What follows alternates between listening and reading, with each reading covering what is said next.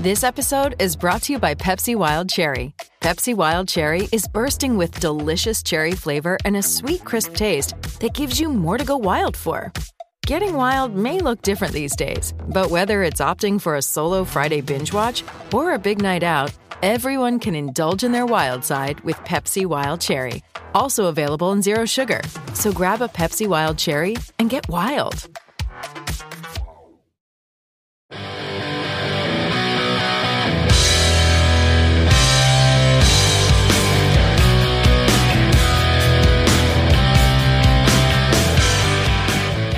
The Pittsburgh Steelers suffered their worst loss in over 30 years and are now tied for the worst record in the NFL this season.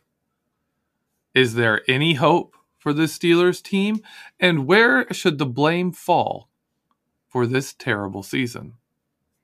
I'm your host, Jeffrey Benedict. Welcome to the cutting room floor.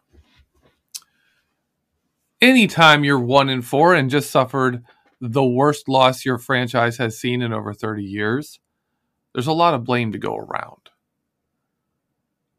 But fans tend to focus and want to focus on just a few key moves and say, hey, you know, if these moves were made, the team would be better. Or before the team gets better, these moves need to be made. Well, today I'm going to take the approach we're going to look at all the problems. And I'm going to point out the main ones that I see. The first half of the show here, we're going to focus on the defense. Second half, we'll get into the offense. I want to start with the defensive line. I've been talking about them quite a bit. This defensive line isn't very good.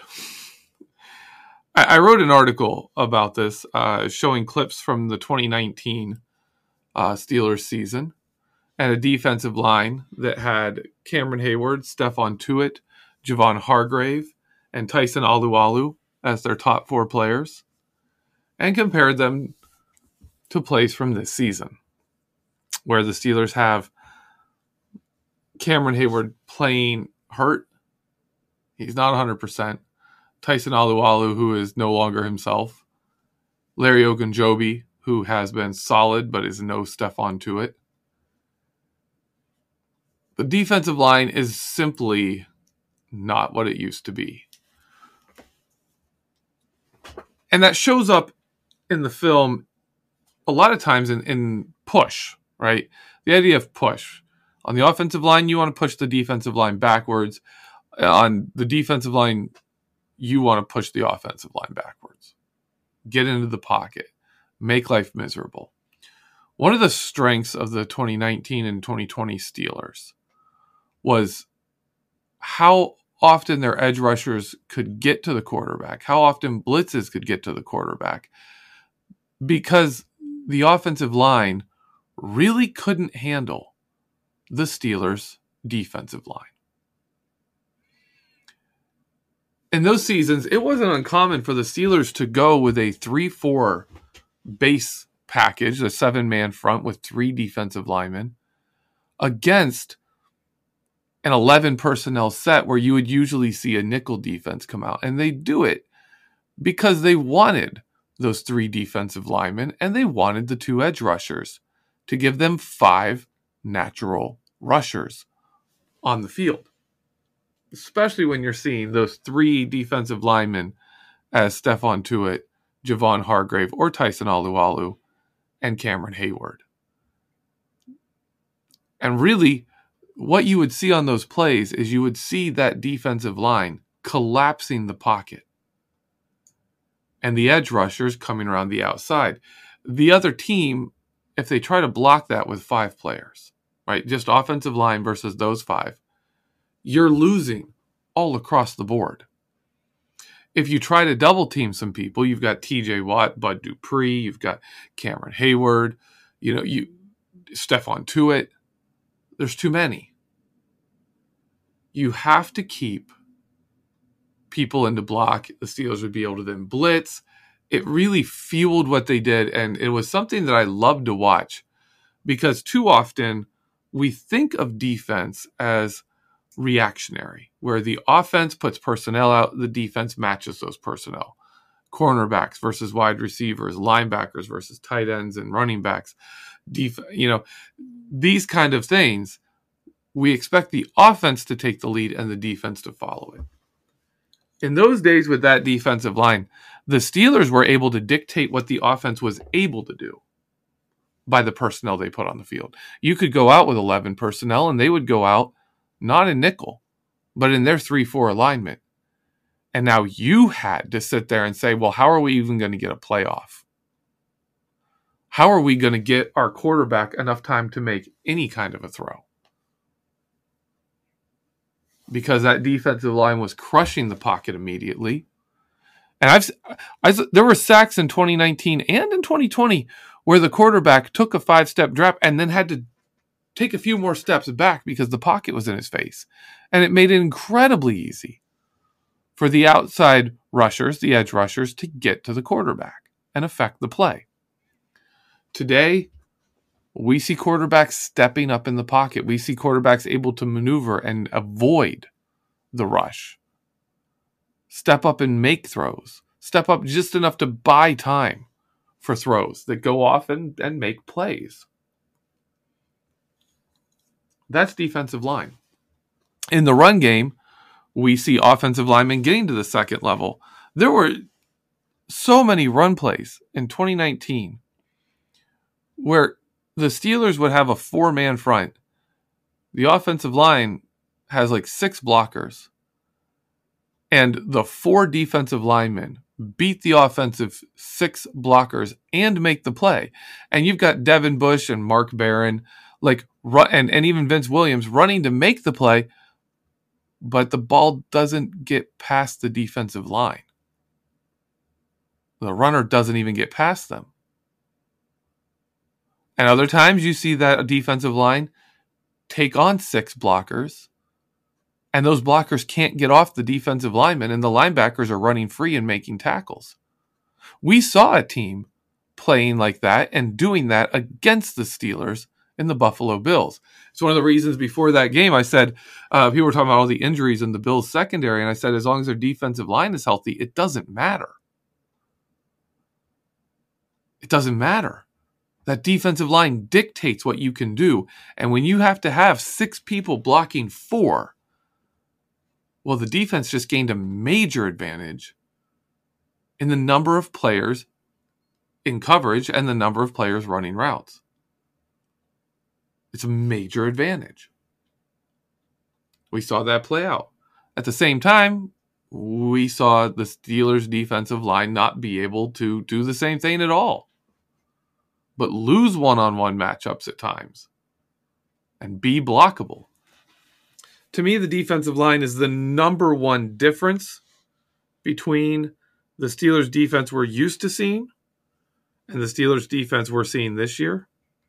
Number one difference is the quality of play from the defensive line. When you look at the linebackers, uh, Devin Bush is a problem, but primarily because Devin Bush was drafted to play with that defensive line. And when offensive linemen don't touch him, he's actually pretty good. He got shook uh, on a run by uh, Josh Allen this game, where Josh Allen was able to squeeze in tighter to the to the uh, to his own lineman, step up in the pocket and and loop around Devin Bush by going inside. If the pocket's being collapsed and crushed, that quarterback stepping up into the pocket like that, stepping inside, dodging that rush led to a sack. The number of times we've seen a, an inside linebacker blitz and a quarterback step out of the way of that and right into a defensive lineman or right into an edge rusher for a sack, it's not small. This year, doesn't happen.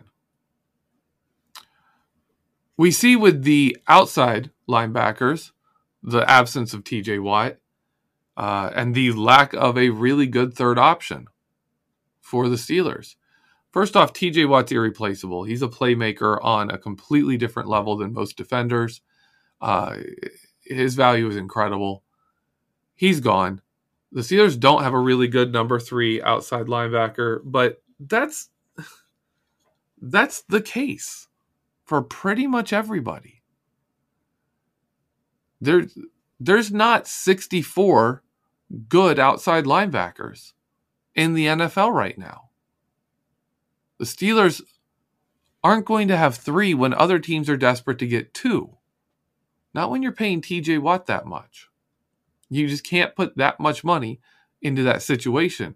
And to get somebody who's a very good outside linebacker to take a job as not a starter, you're going to have to pay them. You're going to have to have something, some incentive for them to come be a backup instead of a starter somewhere else. Behind the linebackers to the secondary, the secondary is banged up. Uh, we got some players missing in the secondary.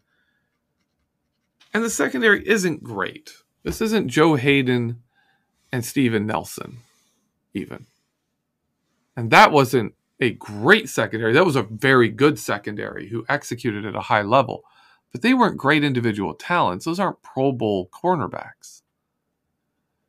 But the Steelers now aren't that good, and they were pretty injured.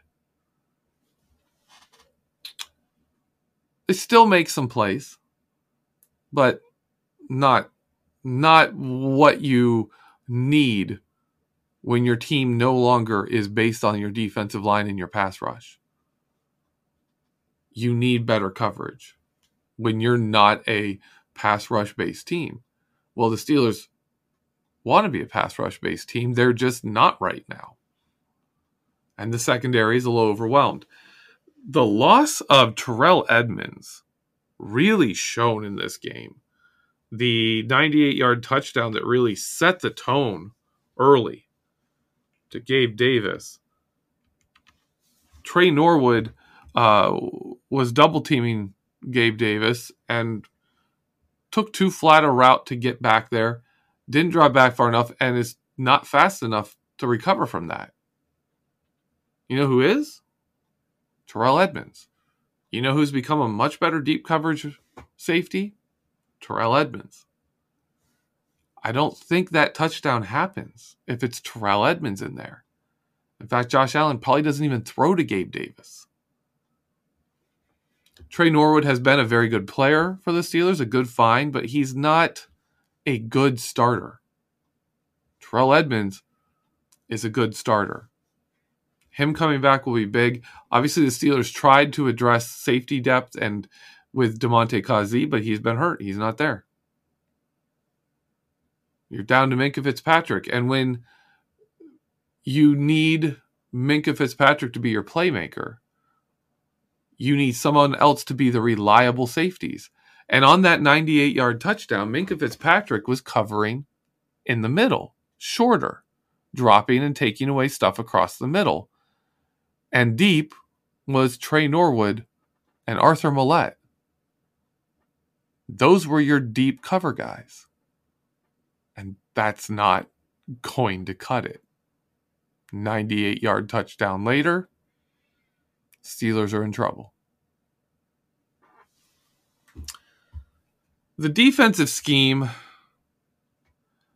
has gotten more vanilla, but you're also, I mean, it's easy to scheme for great players. When you're getting pressure, when you got TJ Watt, you got Minkah Fitzpatrick. You've got a versatile athlete in Terrell Edmunds. It's much easier to to get creative. It's harder to get creative when you don't have those guys. When you have players with serious limitations on the field and you have to cover for them. Oftentimes, defense ends up getting a little more vanilla. You also have a bunch of players that haven't executed together well hard to get too creative with players that are a little less familiar with each other. I I have a hard time blaming and judging. I, I shouldn't even say blaming. I should say judging. I reserve judgment when teams are really injured on coordinators because you have to adjust for it. It's like saying uh, when Devlin Hodges was starting for the Steelers, I thought that was Randy Fichtner's best work as an offensive coordinator. Working with limited, you know, players. Working with a less talented group of players. He had some of his best work. Did that mean he was a good offensive coordinator? No. No, not at all. And at the same time, being able to craft a the best defense for a team that isn't good, isn't talented on defense, doesn't necessarily mean you're going to be a great defensive coordinator when that team has great talents available. That's something to think about when you see, you know, right now the defense coordinator struggling pretty badly. You, you, are going to struggle on defense with the situation the Steelers are in. So I'm not I'm not absolving the defensive coordinators and the design and the scheme of guilt. Uh, people complain about soft zone, but the difference be a lot of times soft zone is players playing that that way not being where they're supposed to be or playing it safer because they're worried about getting beat. Sometimes it's the coach no longer trusts the players to make plays if they put in more complicated or more aggressive defenses. The Steelers, to me, I, I don't see this defensive line improving enough to make this defense good. I think the Steelers two years ago should have drafted highly a defensive lineman. I was calling for it in 2021 draft. Didn't get it then. Didn't get it in the 2022 draft. We did get DeMarvin Leal, third round pick. He's been playing a lot. He's been playing on the edge. He has been a bit of a bright spot for the Steelers defensive line. He shows some promise, and hopefully he can build on that and be even better next season. But we still need more. What I really want to see the Steelers get is going an absolute stud of a defensive lineman before Cam Heyward retires before Cam Heyward slows down enough that he's not Cam Heyward. And let this new guy come in, play with Cam, learn from him, team up with him. Make this defense something to fear again. I don't think they can do that in the season. Got to do that off the season. And for me, that's the number one way to improve this defense. Outside of, you know, TJ Watt coming back healthy. That's the number one way adding the defensive player of the year from last year. Other than that, I think the Steelers need to go into the offseason and acquire some talent. That is my thoughts on the defense. To me, the defense isn't getting better this season. This is what it is. They are they are what they look like now. And the big difference is going to come after the bye week when TJ Watt comes back and he could very well turn the season around. They could end up, you know, eight and eight or close enough to it, close enough to 500 to ruin their draft position.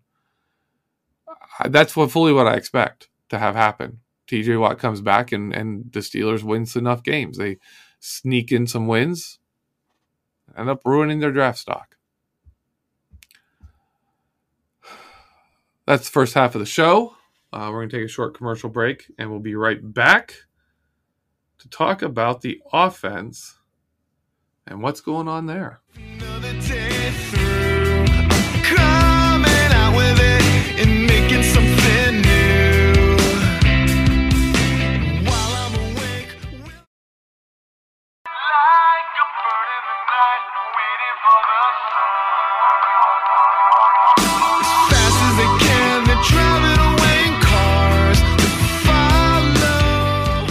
Welcome back, Steeler fans. I'm your host, Jeffrey Benedict. You're listening to the Cutting Room Floor. The Cutting Room Floor is brought to you, as always, by Behind the Steel Curtain, the Behind the Steel Curtain family of podcasts, and BehindTheSteelCurtain.com. Make sure you're coming to BehindTheSteelCurtain.com to see all of the articles, all of your news, all of your analysis on the Pittsburgh Steelers. And make sure you're listening to all of our podcasts on the Behind the Steel Curtain family of podcasts. Today, I want to specifically recommend an article series uh, from KT Smith on our website called Three and Out. This week's Three and Out was specifically good. Uh, the title was Kenny Pickett impresses, the defense regresses, and James Daniels takes a stand. It's a fantastic analysis of the Bills game from a football coach. Really good stuff and a must read. Go check to behindthesteelcurtain.com and check out the three and out article. You may have to search for it. It's it's a couple days old, but definitely worth reading if you haven't seen it yet. In the first half of this episode, we talked about the defense, particularly the talent on the defensive line being, in my opinion, the number one thing the Steelers need to address going into next season. And I really don't think that's solvable this year. Out, of course, you know, TJ Watt coming back makes a big difference. Uh, but to be a really good defense, again, the Steelers need to invest in the defensive line. When we look at the offense, I want to talk about leadership. Leadership is a key factor. And whenever we talk about leadership, everyone always thinks to the quarterbacks Terry Bradshaw, Ben Roethlisberger. Now, Kenny Pickett. We can compare him to Mitchell, Mitchell Trubisky. We can compare them to Mason Rudolph. We can do all these comparisons. But I want to move beyond just a quarterback, especially in a season when the quarterback is a rookie and not Ben Roethlisberger, who had been there for so long. When we look at that leadership,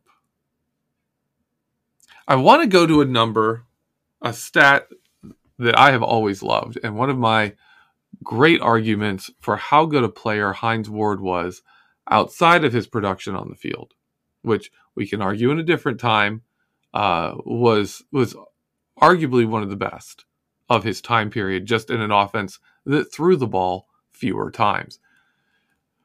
Anyways, when we look at Hines Ward, one of the things that always stood out to me with Hines Ward is his leadership on the team. He was considered a leader of those teams. And for a long time, along with Jerome Bettis, and then after they won the Super Bowl and Jerome Bettis retired, he was still considered a major leader on the team, not just on the field, but in the locker room, in the preseason, in the offseason, all that stuff. He was a leader. I remember Antonio Brown talking about the stuff he learned from Hines Ward when he was a young receiver. And I remember him talking about trying to pass that on to the receivers after him. Clearly, Antonio Brown wasn't quite the same level of leadership as Hines Ward, but it stands that he tried to pass on what Hines taught him and the kind of attitude and personality Hines brought to the team. Hines Ward on the Steelers had a playoff record of 12 and 6 in games he played. Not necessarily started at the end there, he wasn't a starter. But 12 and 6 when he was on the Steelers. When we look at Bill Cowher, Bill Cowher with Hines Ward was 7 and 3 in playoff games. 7 and 3. That's over 9 seasons. In the 6 seasons he didn't have Hines Ward, he actually made the playoffs every single year Bill Cowher didn't have Hines Ward, but his record in those playoff seasons was 5 and 6. Bill Cowher, much better playoff record, much more playoff success when he had Hines Ward than when he didn't. And that's not tied to Ben Roethlisberger. He only had Ben Roethlisberger for 2004 to 2006. He had Hines Ward for significantly longer than that. He had a 7 and 3 record with Hines Ward. The great 90s defenses, that team that had a lot of had a, some Hall of Fame players that he, you know, got from Chuck Noll. 5 and 6. We look at Mike Tomlin. Mike Tomlin with Hines Ward only had Hines Ward for 5 seasons and obviously a few of those were well past Hines Ward's prime. Hines Ward was I believe 30 years old uh, in his first season with Mike Tomlin. But even then, Mike Tomlin with Hines Ward was 5 and 3 in the playoffs. And since Hines Ward retired, under Mike Tomlin, the Steelers are 3 and 6 in playoff games. That's pretty crazy. When we go further, we add those together with Hines Ward, the Steelers were 12 and 6. The two coaches he coached with combined without him 8 and 12. Under 500, well over 500 with Hines Ward. Under 500 without him. If we go back to Chuck Noll, obviously Chuck Noll had a whole bunch of talent on those teams. But when Chuck Noll had Lynn Swann and John Stallworth, two really good receivers, two good leaders, the Steelers were 13 and 3 in the playoffs. All four Super Bowl seasons. Without those two together, Noll was 3 and 5 in the playoffs. And when you start looking at some of the collapses, some of the streaks, some of the you know the the games that went wrong. And when you look at games where your quarterback is off, not playing the best, those wide receivers really show up. When you go forward and you look at Ben Roethlisberger's time after Hines Ward, you see a lot of games where he'd be streaky, or there would be some big plays, there'd be some big drives that just didn't work out because you didn't have that kind of player who could make it happen. I always said after the 2005 Super Bowl win in Super Bowl 40 that the difference in that game was Hines Ward converted to get first downs. He made tough catches, got tough yards after the catch, and made first downs. The Seattle receivers didn't. And that was the difference in the game. That's the difference between losing and winning a Super Bowl. And that often comes down to a player who is a more reliable leader in the wide receiver room. But it goes beyond just that player's own personal production, it goes into the play of the players around them. And we see that when we look at Hines Ward's time on the Steelers and Antonio Brown's time on the Steelers and you look at the drops. You go back and you look at Santonio Holmes' drops. They got better after his rookie season. He was a rookie in 2006. They got better in 2008. He's winning Super Bowls. Antonio Brown came in, learned from it, Hines Ward. You look at when Antonio Brown becomes the leader of that wide receiver room even though he's not a great leader, even though there were some, you know, issues in the locker room there. It wasn't exactly the greatest thing there, but he did bring, as, as Richard Mann always pointed out, you know, he brought a work ethic and he pushed other receivers. They would draft a player who draw, had problem with drops and they'd bring it up. And Richard Mann would always say, we'll take him in there, we'll drill him, and we'll get rid of that. Antonio Brown works, this guy's going to work. Always brought up Antonio Brown in those discussions and how Antonio Brown was going to work, and we're going to make this guy do the same thing Antonio Brown does. Well, I want you to think about 2018. Antonio Brown's last year on the Steelers. And then 2019, 2020, 2021, and 2022. If you look at the number of drops from Steelers wide receivers. It's gone up substantially. Leadership in that wide receiver locker room matters. And especially when you consider the, the, the common personality of wide receivers and how you're more likely to get kind of those diva personality. You're more likely to get temperamental characters. You're more likely to get someone who is a problem in the locker room at the wide receiver position. And the difference a leader who can rein those players in, keep them focused on the team goals, and push them to work on their own game and improve where they need to, can make a ton of difference on an entire offense. and through that on the entire team. We've seen so many drives this season ended with a drop. We saw it in 2020, saw it in 2021, not as much. But this season, a bunch of them. Drop passes, ending drives.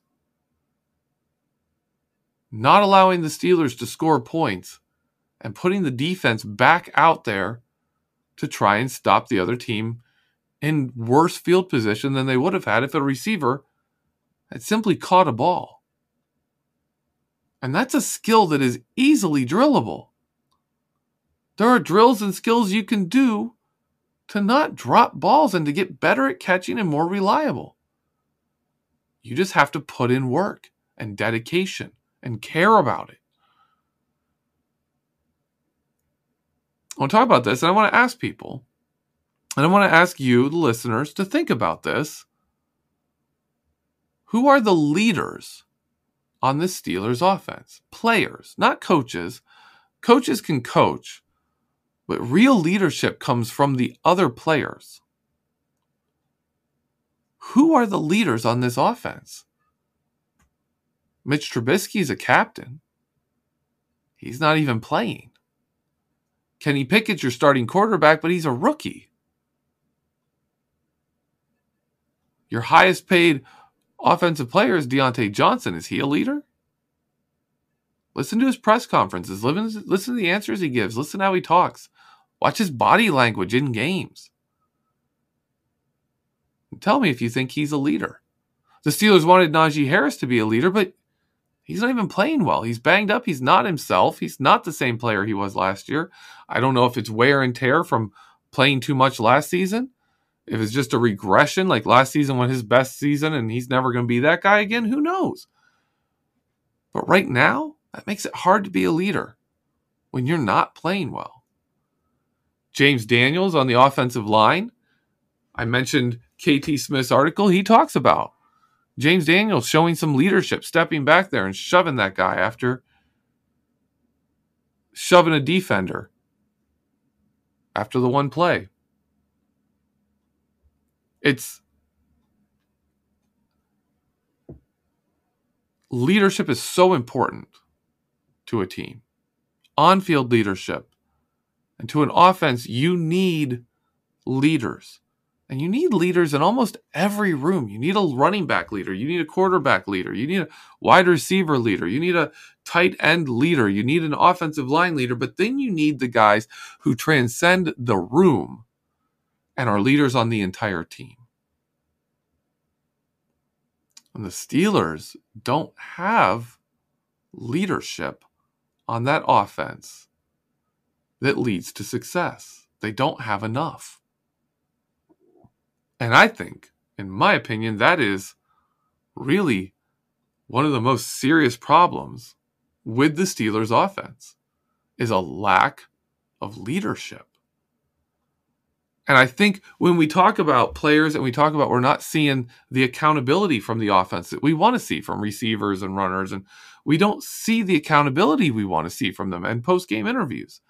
We get weird comments and we get arguments and, you know, disagreements with with people talking about the team and it hurt feelings and all this stuff. And you're like sitting there watching it and it's not leadership. No one's really taking that role. And that's a problem. That's the show for today. That's what i think is wrong with the steelers. And i don't think these problems as mike tomlin said these are not problems that have easy fixes. You can't fire the offensive coordinator and suddenly have a wide receiver room that stops dropping passes. You can't change up your defensive scheme and suddenly the defensive line goes from getting pushed around to pushing the offensive line around. It's not going to happen.